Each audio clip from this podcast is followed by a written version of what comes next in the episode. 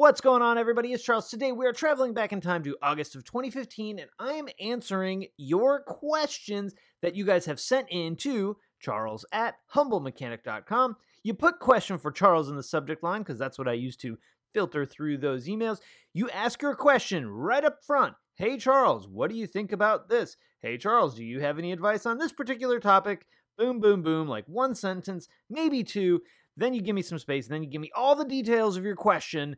That way I know your question while I'm reading the details, and I don't have to dig through a paragraph with no spaces and no punctuation to try and figure out what your actual question is. I know that sounds mean. Uh, it just helps me out a ton when I'm trying to get these questions answered for you. So, what are we going to talk about four and a half years ago? and also today. We're going to talk about a handful of things, including reminding the technician to do things the right way, which can be a very sensitive topic, so be careful how you approach that. Also, funny enough, the thing specifically we're going to talk about in that question is the fuel rail recall. I think it was on a Beetle. And that is the part that you may have seen going around with a screen grab of Jawas exchanging parts on that show, The Mandalorian.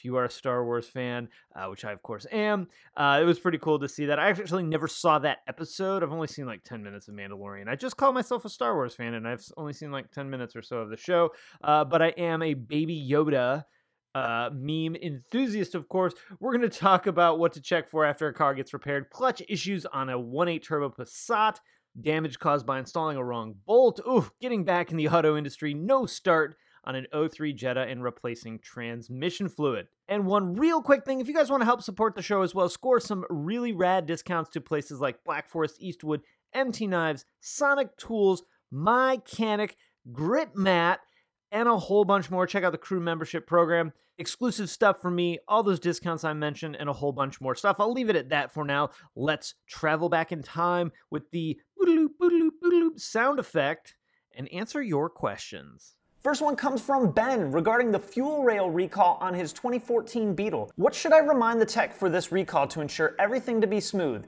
Example, don't over tighten bolts, be careful with coolant, fuel lines, replace injector seals don't break any sensors, etc. So that's a really good question, Ben, and it can get a little sticky. On the one hand, you want to make sure that the technician does everything perfect, but on the other side of that, you don't want to roll in telling someone this is how you're going to do your job. The best advice I'd have in this situation is before they get started on your car, talk to the technician a little bit about what's going to happen. Maybe ask them to show you the work that's about to be done. Point out some of the things that they're going to do. Ask them questions like, hey, do you need to drain the coolant when you do this? Or do you replace the injector seals as part of this service? You know, specifically talking about this fuel rail recall where the intake manifold comes off and the fuel rail gets replaced. Things like that, things that you mentioned right here. Instead of saying, I need you to do this the right way, ask them questions about the repair. That way you know they're going to be an informed technician. They know you're a customer that cares about their car and you're not strolling in there trying to tell a technician how to do their job. And you'll probably start to form a really good relationship with that technician. So next time you go back to that dealer for service, make sure you ask for them by name. And that's how you start to build a really good customer and technician relationship. So uh, awesome question. Ben actually asked a couple of questions. I'm gonna read his next question too. It's kind of along the same lines, but I think it applies slightly differently. Ben asks, could you give me some suggestions on inspecting my car once I get it back from the tech? What should I check in the engine before driving the car home? Will a visual check be helpful? So this is kind of like the before getting your car worked on, just when you're picking it up. And you basically do the same thing, Ben. Ask the technician to take you out to the car and show you what they replaced. Have them point out, here's the fuel rail, here's the intake manifold. This, you know, we took this off and we set it over here while we did the repair. And maybe even ask them to show you the old parts. This is gonna do a few things for you. One, you're gonna learn a bit more about your car. Two, it's gonna let the technician know that, again, you're a customer that really does care about your car. And three, it's gonna help form that technician and customer relationship that is so, so, so important. So do those few things, Ben. I think you're gonna find that the technician's gonna be happy to talk to you about what they did to your car. It's refreshing to have a customer so interested in their car, and it allows us as technicians to teach them about their car, all while, from a technician standpoint, I'm building my customer base. And from a customer standpoint, you know that you can take your keys in, hand them to the guy, and get your car fixed and not have to worry about it. So, awesome couple of questions, Ben, and I hope that recall goes smooth for you. Okay, next up comes from Anthony. He says, I have a 98 Passat with a 1.8 turbo. I just replaced the head gasket, and the car seems to be running pretty good now, but I'm stuck. I actually can't move. The clutch pedal seems very spongy When I release the clutch, it doesn't grab and I don't move anywhere. I would think you could put the car in gear even if the clutch or slave cylinder is worn out. I'm not sure, but I could totally be wrong. What do you think is the issue? I was referred to you by Eric the Car Guy. Thanks, Anthony. So, uh, Eric, thanks for sending Anthony my way. So, I'm thinking about this job of replacing a head gasket, and I'm trying to picture what could have happened to cause an issue, and I really don't know of anything that would. Maybe we had some kind of contaminant get on the slave cylinder, maybe it's saturated in coolant and oil and has a leak. Um, you know, obviously, without seeing it, it's really hard to tell exactly what's going on. First thing you want to do is do visual inspections. Take a look at the master cylinder, which is near the clutch pedal, and take a look at the slave cylinder, which is obviously on the transmission. Make sure a bolt didn't fall in there and is maybe jamming something up. You know, make sure that there's not a bunch of oil and coolant saturating the entire backside of the engine.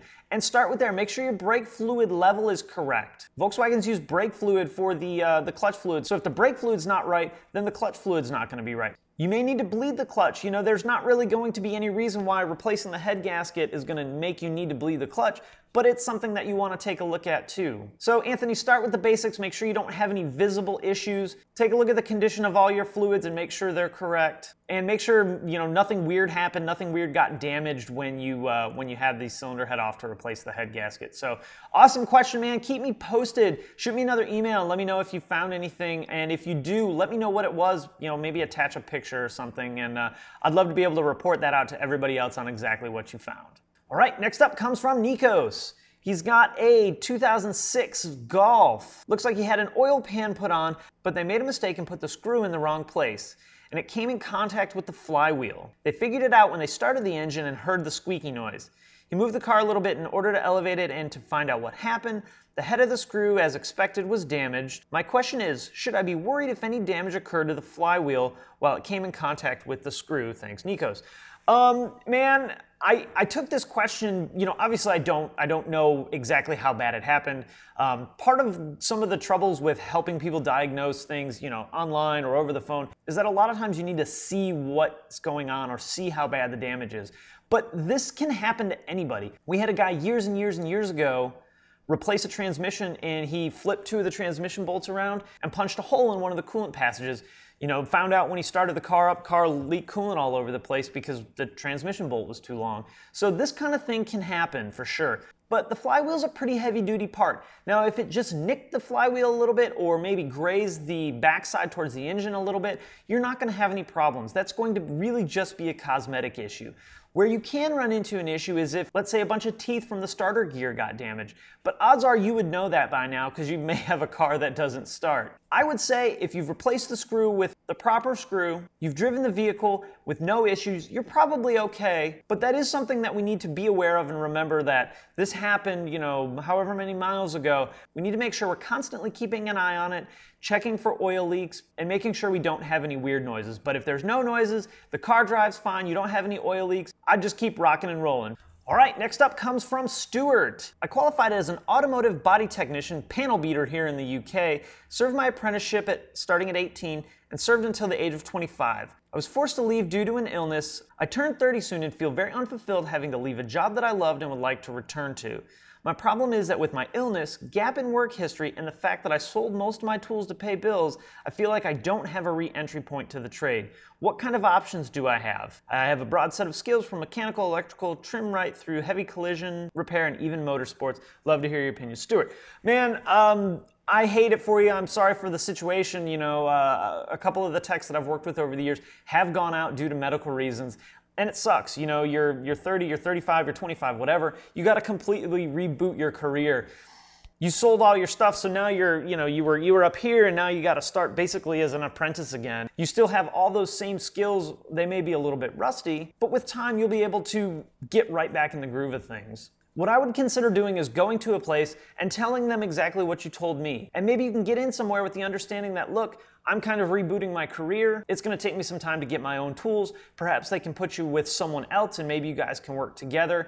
You know, we've done it in a shop where I've worked with someone that didn't have all the tools and basically we worked together. They used my stuff, but I got a portion of their hours to make it worth my time. And then they obviously were making money so that they could buy their own tools.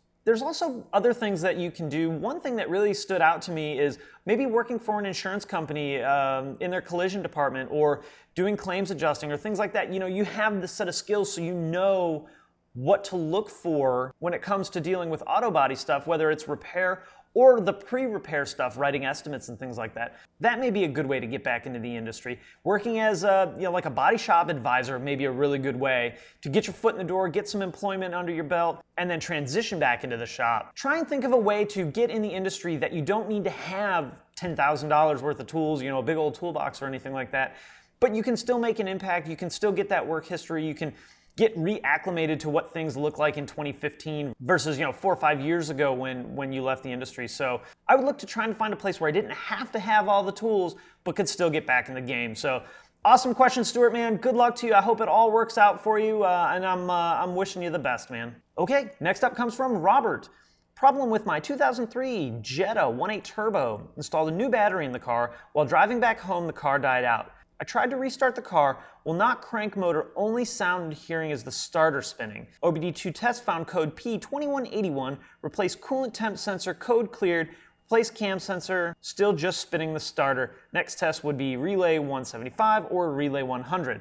Um, man, uh, usually when you have this kind of issue, um, it's not an electrical problem. If you're cranking the car and it sounds fast, so let's say normally a car starting sounds like row, row, row, and that's normal. If you're cranking it with the key and it's going row, row, row, row, row, row, um, you got you got a bad time. My guess, my guess is going to be that the timing belt broke, or something in the timing belt circuit is the problem. There's a really easy way to check this on the 1.8 turbo Jettas. Take the timing cover off, have someone sit in the car, and crank the engine and watch and make sure that the timing belt is turning. Also take a really good look at the timing belt and make sure it's not missing any teeth.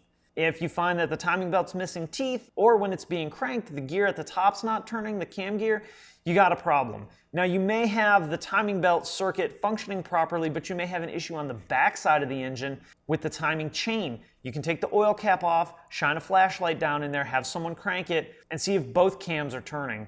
If that's all the case and everything's fine, you could be dealing with an other issue, man. But if the car just died while you were driving, my guess is that something in the timing belt circuit broke. And unfortunately, that's generally catastrophic engine failure, especially on that 1.8 turbo engine. That whole job can be pretty expensive. So I hope I'm wrong. I hope that's not the case. But uh, based on what you described, that's probably what's going on. Seen a lot of 1.8 turbo timing belts break, and uh, you know the sound difference again between a normal cranking car that won't start and a car that doesn't have compression, because that's really what's going on, you don't have compression, is very distinct. It's very noticeable. The second you hit the key, you can tell because it's cranking so fast. So good luck, Robert, man. I hope that's not what the problem is. Shoot me an email, update me, let me know what happened. All right, I got time for one more. This one is from Brendan. He says, I own a 2010 GTI, just hit 68K. I was thinking about changing the transmission fluid. I bought the car used with 29K, but saw that Volkswagen claims their transmission fluid on the six speed manual is lifetime fluid and does not need changing. Is this true? I would think that changing it every 65K would be on the high side of the spectrum, but that's just me. Is it worth the 80 to 90 bucks to get parts from, from shopdap.com? Of course, uh, Brendan, nice, nice plug for one of the sponsors, man. Um, and do it now or should I wait? You are correct. Volkswagen does not specify a fluid replacement interval on any really of their manual transmissions.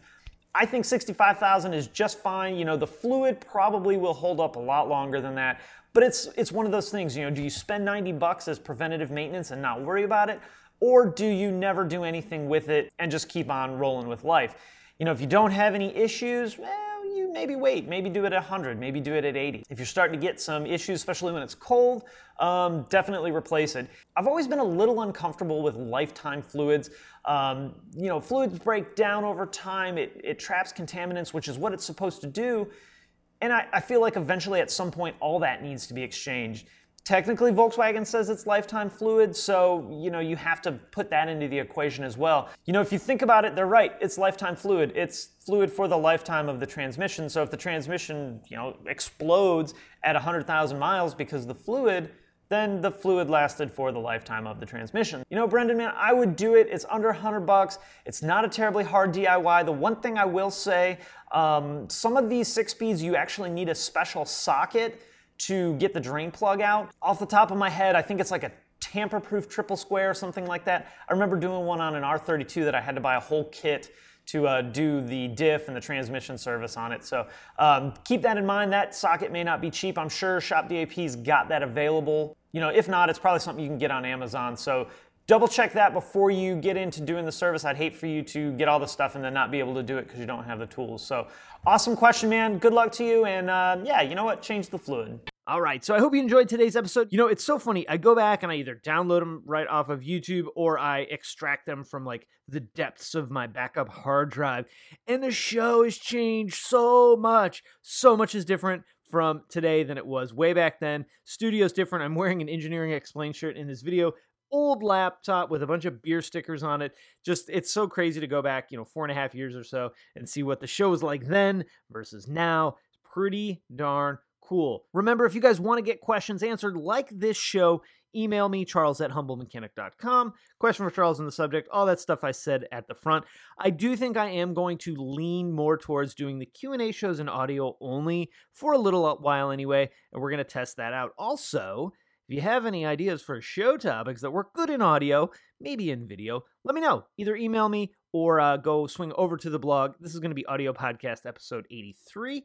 You can drop a comment right there. With that, I'm out. Guys, have an awesome day, awesome weekend. It's Friday as you're listening to this, if you're listening to it when it comes out. As a matter of fact, I will be in the mountains of North Carolina or probably Georgia at this point. and Paul from Shop DAP and I are scouting for some pretty cool rally stuff that we're going to try and do, as in like a group cruise with Wookiees in the Woods and Alpine Vag Fair. So stay tuned for that stuff. Should be pretty awesome. I'm really excited. There's four of us going. It's going to be a very brainstormy type uh, type drive out there, so it should be a lot of fun. So again, with that, I am out. Have an awesome day, and I'll talk to you again next time.